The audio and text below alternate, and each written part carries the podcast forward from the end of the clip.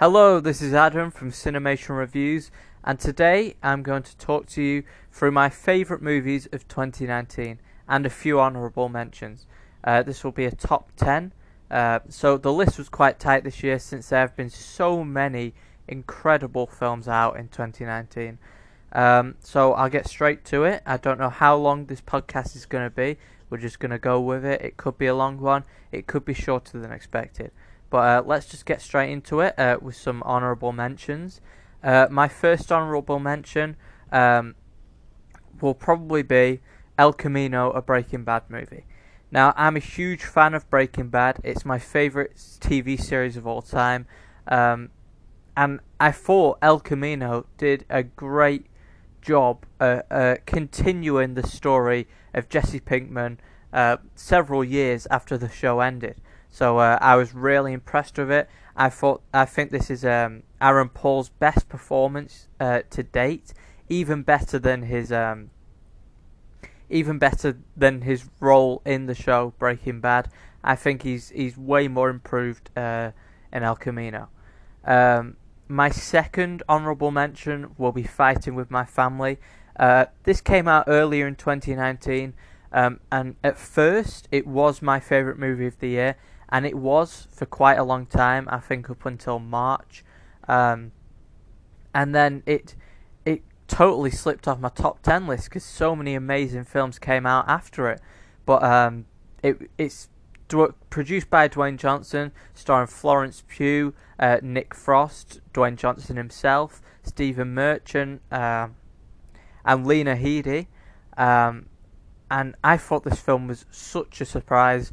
Uh, I hadn't really watched any trailers leading up to it, but then I started hearing people praising about this film called Fighting with My Family. I was like, what on earth is this about? I go and click on it, see that it's a film produced by Dwayne Johnson, starring Dwayne Johnson, and I'm I was already hooked since I'm such a big fan of his films. Uh, and this one is probably my favourite of his films. Uh, it's hilarious at times, um, but has good uh, aspects of drama in it. Um, some great WWE stunts in there. Um, and some great acting, especially from Florence Pugh, which is the first time I'd ever seen her in a role. Um, and I've seen that she's got quite an, she's gotten quite a few roles after this. I mean, she's starring in the new Black Widow. She starred in Midsommar, um, which disclaimer I haven't seen, so this won't be on my list. But uh, she's a very, she's a brilliant uprising actor. Um, the next honourable mention would probably be Toy Story 4. Um, I'm not a big fan of putting animations on my uh, top 10 list because I it I I don't count animations as uh, stellar dramatic performances. I mean, you can get some great voice acting in animations, but I mean, you can't really meet the heights of a of a um, just full on dramatic piece like uh, Joker or Once Upon a Time in Hollywood. You can't really compare animations with films like that. So they don't usually end up on my top 10. Although Toy Story 4 was a great animation, easily the best one of the year. I'm a huge fan of the Toy Story franchise. Uh, Tom Hanks is brilliant in it. The rest of the cast voice acting is brilliant. So um, I had to at least give it an honourable mention. Um, now going into the top 10, uh, number 10 on my list is John Wick Chapter 3 Parabellum. Uh, Keanu Reeves' latest installment in the John Wick franchise. Um, and I didn't watch the first John Wick when it first came out in 2014. Um, I actually first watched John Wick, uh, I think it was back in 2017, so coming up three years ago now. And uh, I've really enjoyed it. Um, and then I found out there was a second one coming out, uh, but I was a bit too late to it, so it had already come out. Uh, so I waited till that was on DVD and then watched it, uh, and I loved that one just as much. And then I was like, right, John Wick Chapter Three, I'm gonna be on top of this this time. I'm gonna um, I'm gonna see ex- the exact date it comes out, and I'm gonna wait for it, and I'm gonna attend it day one. And I did. I watched it as soon as it came out, and I was just as impressed as uh, both the other two John Wicks. Uh, I personally probably like this one more. The action is so much better. Although John Wick throughout the whole franchise, it, it's been in superb action. Keanu Reeves, of course, as always, is great. He's one of my favourite actors. Um, maybe not for his acting abilities, but just um, his stunts and the amount of effort he puts into it. Uh, you've got to give him credit for that. And he puts in a lot of effort into John Wick Chapter 3 as well. I, see, I saw that he did a lot of uh, Navy SEAL training along with Halle Berry. She did some too. She was great in John Wick Chapter 3 too. Uh, like I said, the stunts were brilliant. Uh, the acting was great on all parts. And uh, just this world of John Wick and the uh, Continental and, and just seeing it expand is brilliant. And knowing that John Wick Chapter 4 is coming out uh, next year, and now we're in 2020, which is exciting. Um, and just so far, John Wick has been quite a flawless franchise. Even with critics, the reviews have been only getting higher. I think John Wick Chapter 3's got the highest reviews out of the whole franchise, and it's the third movie, which is very rare. Uh, and even the sequel got better reviews than the first one, which is also a very rare occurrence. Um, uh, number nine on my top ten list, Zombieland Double Tap. Uh, this sounds like a weird one to have on the list because it isn't exactly anything groundbreaking or the performances are great, but they aren't like standout Oscar-worthy performances. But um, the real reason why this one's on my list is 2019's had a lot of amazing films out, but they've all been very serious films, um, not very light-hearted, um, and just and um, and they they've like I said they've just been very serious uh, dramas, uh, outstanding stellar performances, and after a while, although these these films are incredible, you start to get a bit bored of the same kind of like for example, a film like I, I love the film Spotlight. Very great dramatic piece, very emotional, but it isn't a film with the mo- biggest amount of rewatchability. Same with a film like Patriots Day.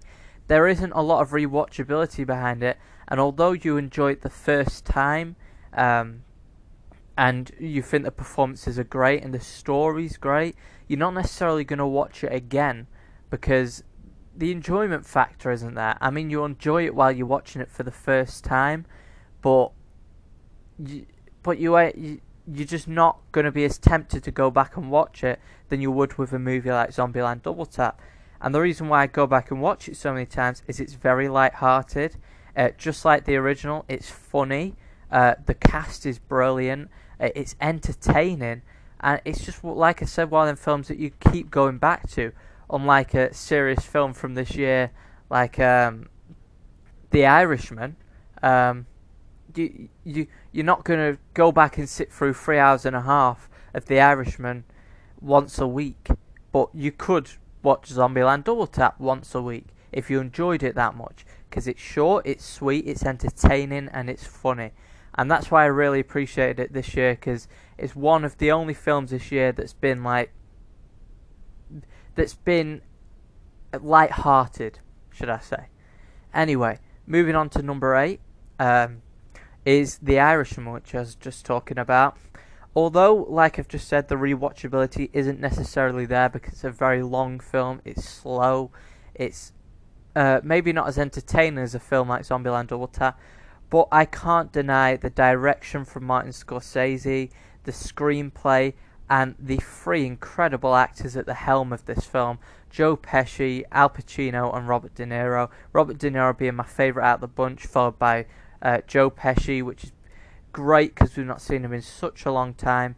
Uh, this is a great breakthrough performance again from him.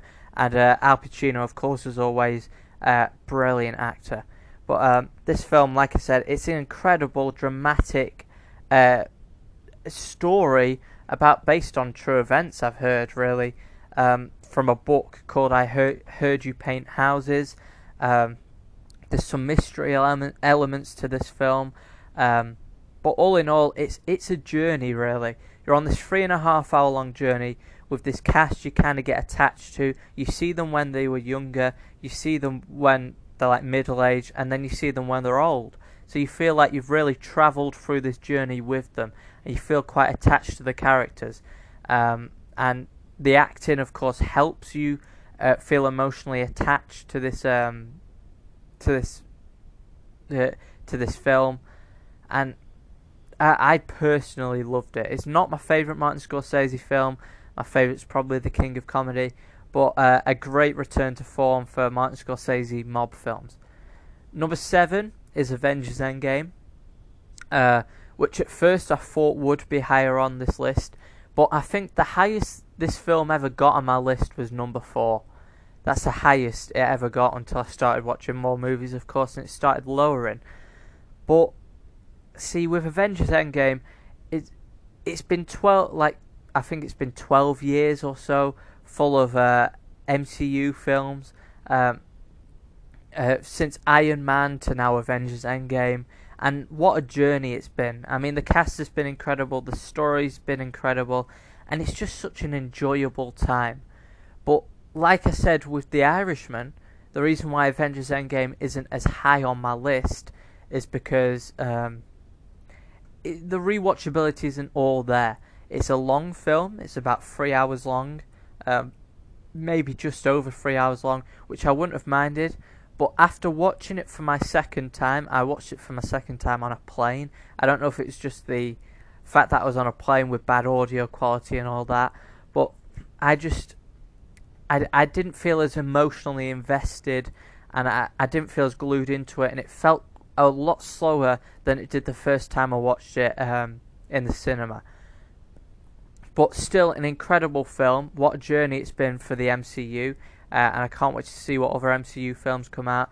Like I said, Robert da- uh, Robert Downey Jr. and the whole cast were brilliant, um, and a, an amazing film for 2019. Uh, number six, maybe a surprising one, It Chapter Two. Um, this It Chapter Two was quite a controversial film when it came out, review wise. Um, it re- it received mixed reviews. Um, which I don't personally agree with. Um, I I I preferred it chapter two to it chapter one. If I have to be honest, I don't know. I think it was more the cast that really sold this film to me. I mean, I'm a huge fan of Bill Hader, as I've said before. Um, so so him being in this film was great. Uh, James McAvoy was great was great in this film. Jessica Chastain, Bill Skarsgård as always as Pennywise, an incredible performance. It is a long film, nearly three hours long, two hours and fifty to be exact, um, and I think that's why it received quite mixed reviews. Um, it it does go on for quite some time, and you start to feel that uh, running length. Um, I know the rest, uh, the uh, my friends that I took to see it, I know they started to feel the run time of it, and uh, I did see a couple of people walk out the cinema uh, because right towards the end of the film, to be honest, I think there was only like 20 minutes left, but they walked out because they were like, right, this is this is going on for way too long and it doesn't seem like it's ended. But the fact is, when it actually gets to the like last 20 minutes, you feel like it's not going to end yet. But then suddenly they start to figure everything out, and suddenly the movie speeds up towards the last 20 minutes uh, to half an hour. But um, either way, I even said to my friends, I think I think it could have been longer. Like I think there was more to do in it. I did not mind the run length. It actually went really fast for me. It's probably the fastest nearly three hour film I've ever seen. As in it just speeds by the two times that I watched it in the cinema. Um, and like I said, the cast was outstanding. Um, and uh, the direction from Andre Muschietti was brilliant. Uh, there was a great cameo in there. Uh, I won't spoil uh, who it was if you haven't seen it yet. But uh, all in all, another great entry in the franchise. Uh, and uh, I preferred it more than the first one, if I'm honest. Um, number five, I've got as Knives Out. Knives Out was a really interesting one for me, as I said in the Golden Globe discussion.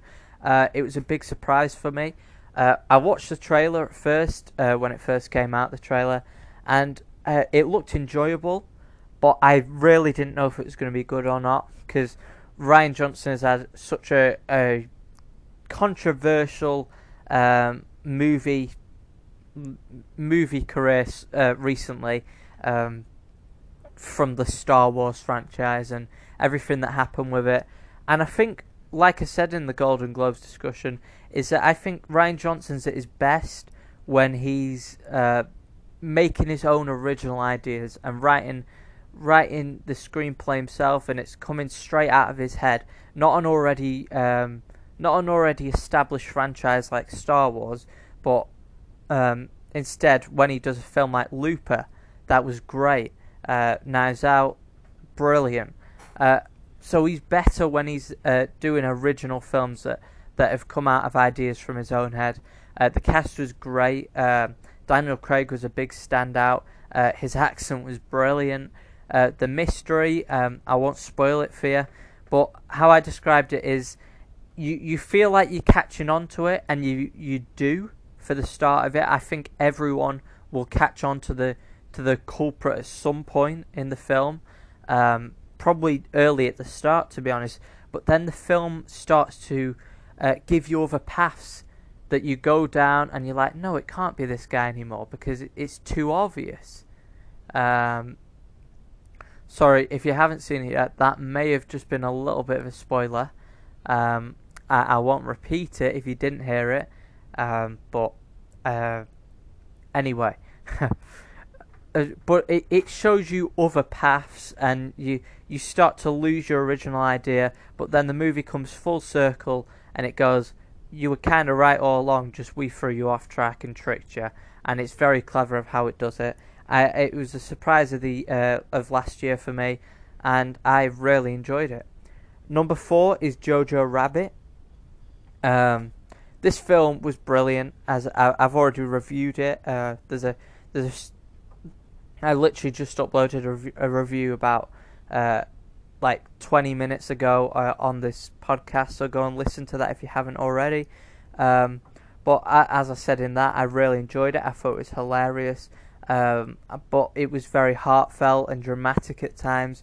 Uh, the some great actors in it, especially the young ones, and uh, Taika Waititi's uh, direction's brilliant, and him playing uh, imaginary Hitler in the film which uh, is a sentence I never thought I'd say, but um, that's what films are like nowadays. Uh, so I won't say too much more about that because there is a review upon a separate podcast. Go and watch it if you haven't already. Or as I keep saying, on Stardust at Cinemation, 30 second reviews that I do. I've posted quite a lot, so there's tons for you to go over there and watch. Um, so you can download the Stardust app from the Play Store.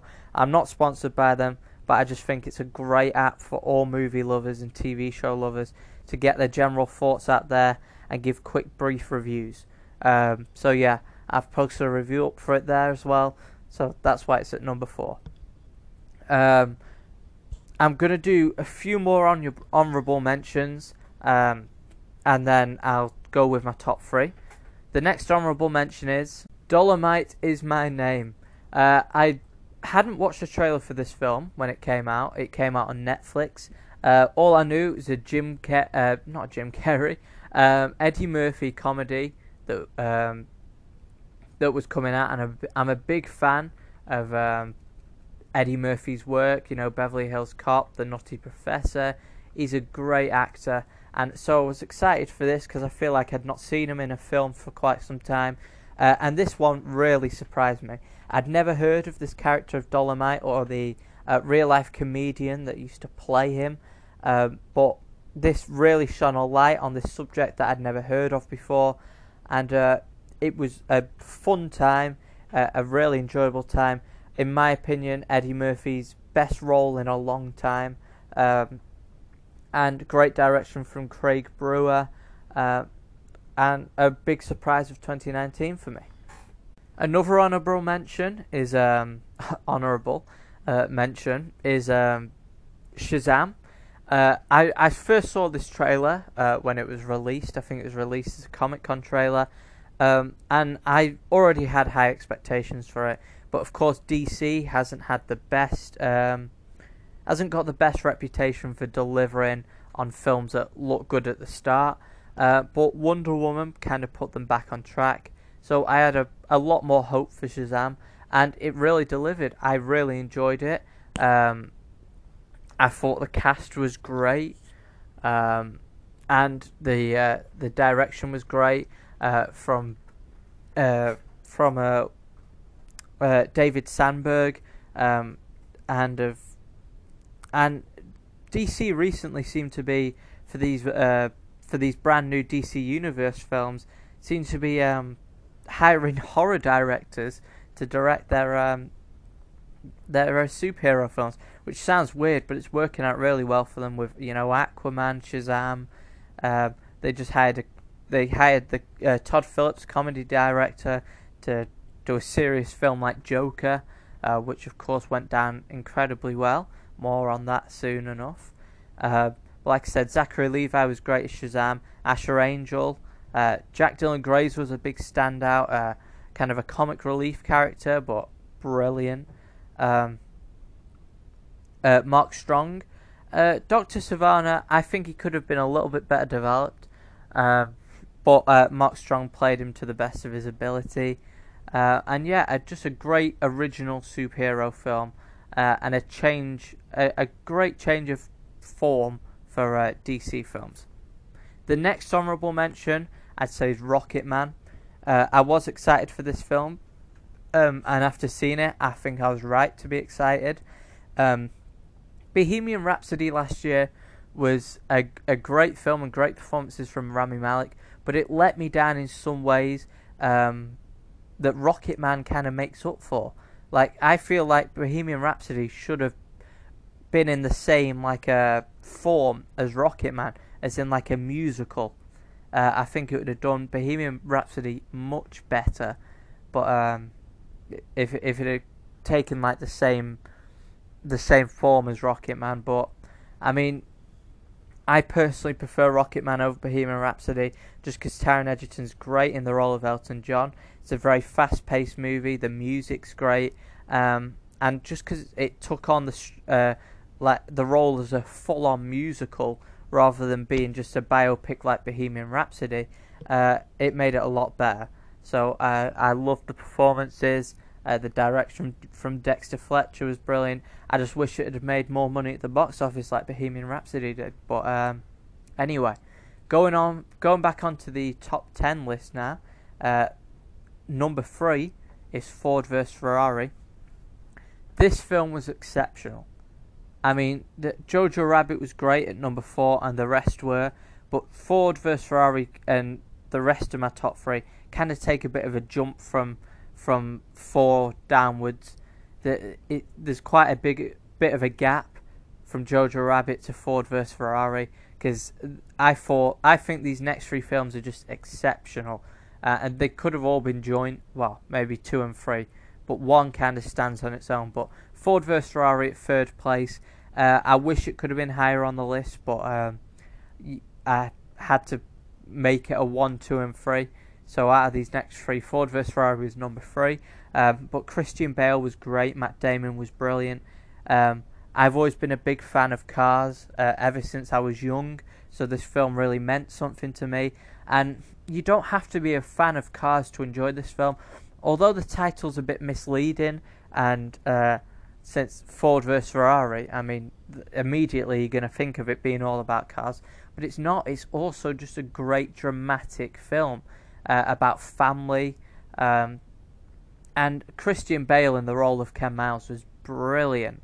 Um, Matt Damon as Carroll Shelby was also great, but Christian Bale was really the standout performance.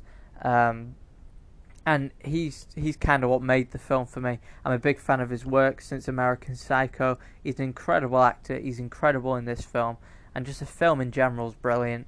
Uh, definitely give it a go if you haven't already. But uh, Ford vs Ferrari, number three, brilliant film. Number two, I've got is the Joker.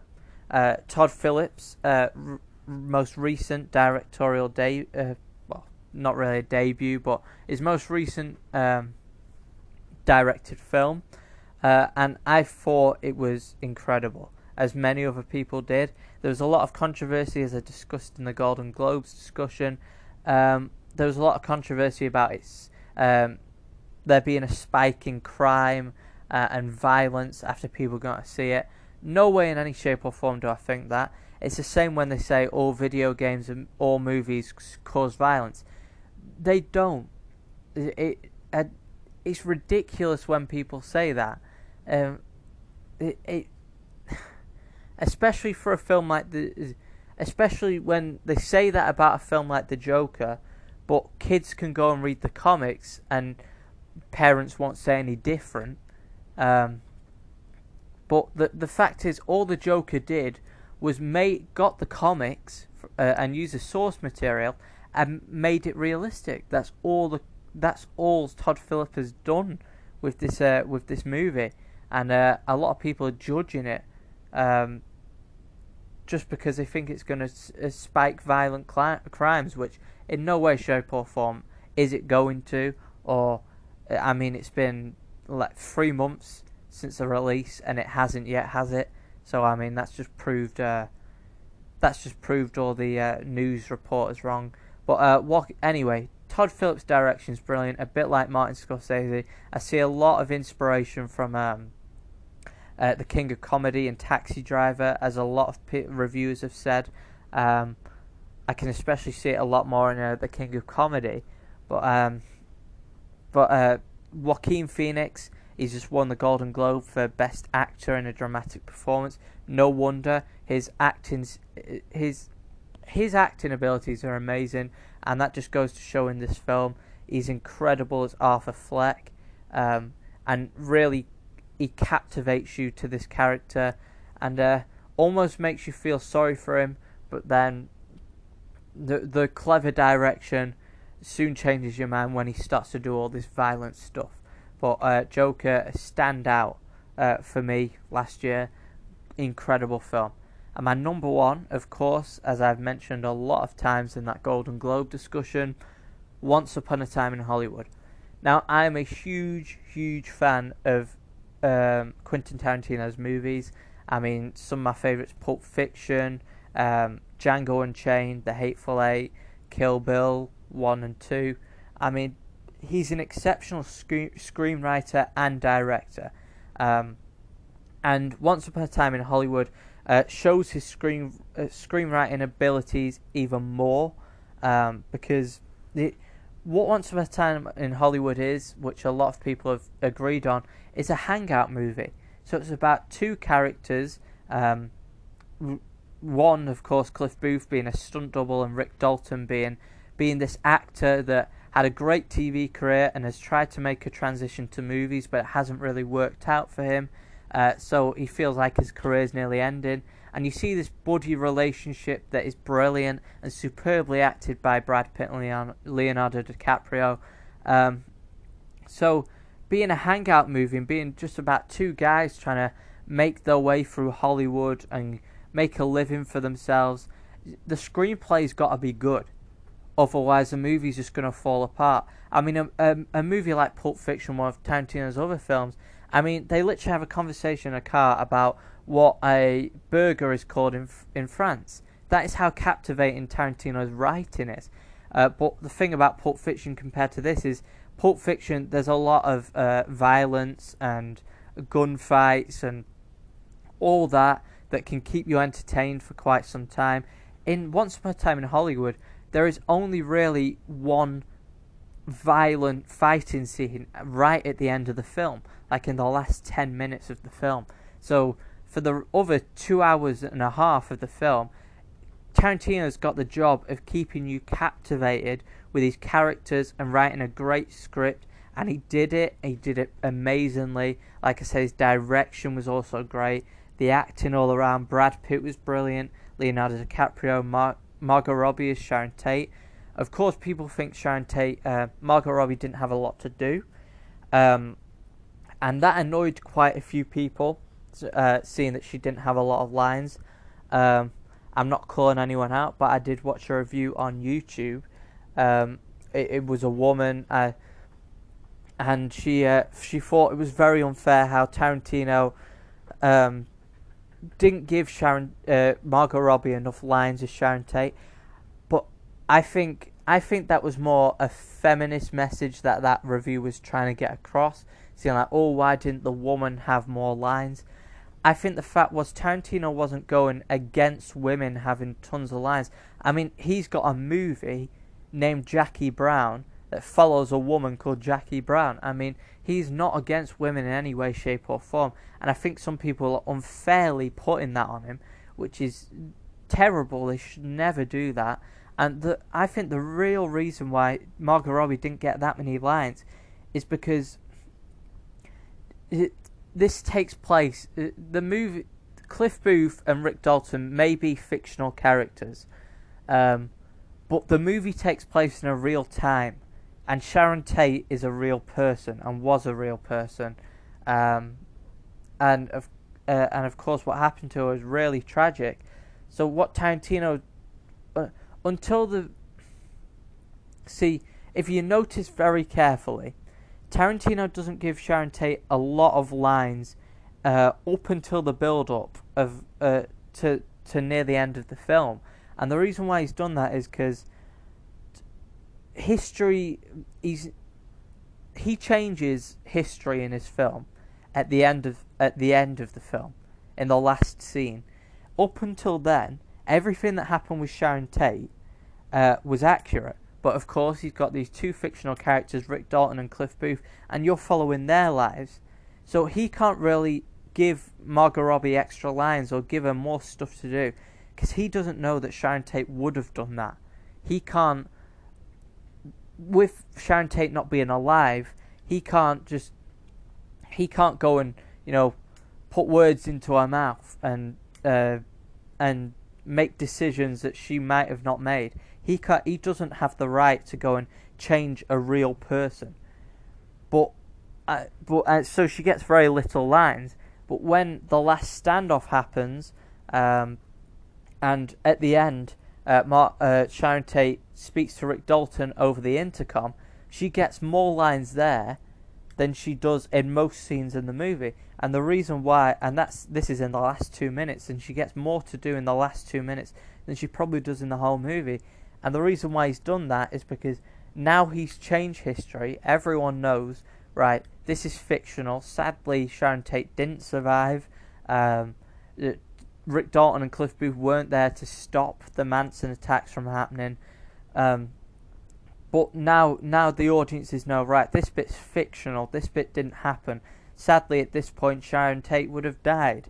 So, but because he's kept her alive, and now people know she's fictional, in the last two minutes, he can he can put words into her mouth because he's not changing he's not changing Sharon Tate's history.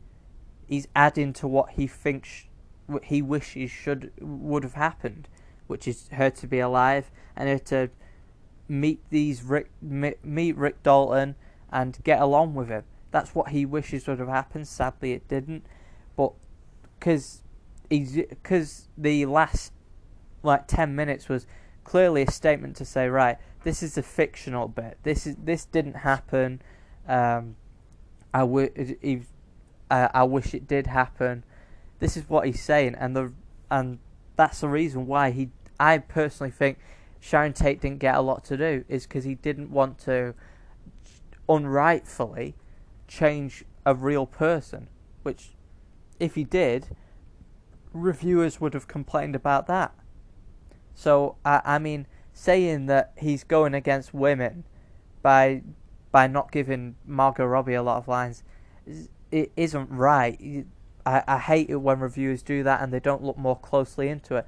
And especially, I heard someone complain about the fact that they showed um, Sharon Tate ugly snoring in a scene for no random reason. I mean, come on, really? I mean, it's it's gotten to the point where it, some of these uh, people being that sensitive, it's getting a bit ridiculous because everyone snores like that. Men snore like that. Just we, just Tarantino wanted to pan on to Sharon Tate sleeping peacefully because he wants he wants he wished that uh, Sharon Tate was was peaceful in the true events and and didn't go off for the torment that she had to go through with the Manson killings. That it's not trying to say all oh, all women are, are loud snorers, and it's not trying to offend Sharon Tate in any way. It is literally just there to go. She's sleeping peacefully. She's doing what any normal person would do, and she's snoring as well, which most people do. It, he isn't trying to take offence, so I don't think it's right when people say that he's a, trying to offend Sharon Tate by showing her snoring. But anyway, um, I love this film. I'm very passionate about it. It's my favourite movie of all time. Um, I think it's underrated. I mean, I say that it has got great reviews, but I feel, of course, I'd give it a 10 out of 10, obviously, no doubt about it. Um, uh, and 100% if I was Rotten Tomatoes. Uh, but it's really just the audience score giving it 70%. I didn't agree with more than anything. But like like I said, that's just my opinion. I'm not saying that I'm right. I'm not saying that the audiences are wrong. But but um, I'm glad it's won quite a few awards at the Golden Globes. It's an amazing film, another stellar film from Quentin Tarantino. Um, I hope his tenth one is just as good. Um, but yeah, that'll be it for my uh, my top ten list for this year. Um, there's been some amazing films in 2019, and I hope 2020 this year brings uh, just as good films, if not better. So I've been Adam from Cinemation Reviews. Uh, remember to check out my Twitter at the Cinemation and my Stardust uh, at uh, at Cinemation once again. Um, and of course, check out any other podcasts that I may have up. I've got a Jojo Rabbit review up right now and a Golden Globes 2020 discussion. Uh, so thank you. I hope you all enjoyed, and thanks for listening.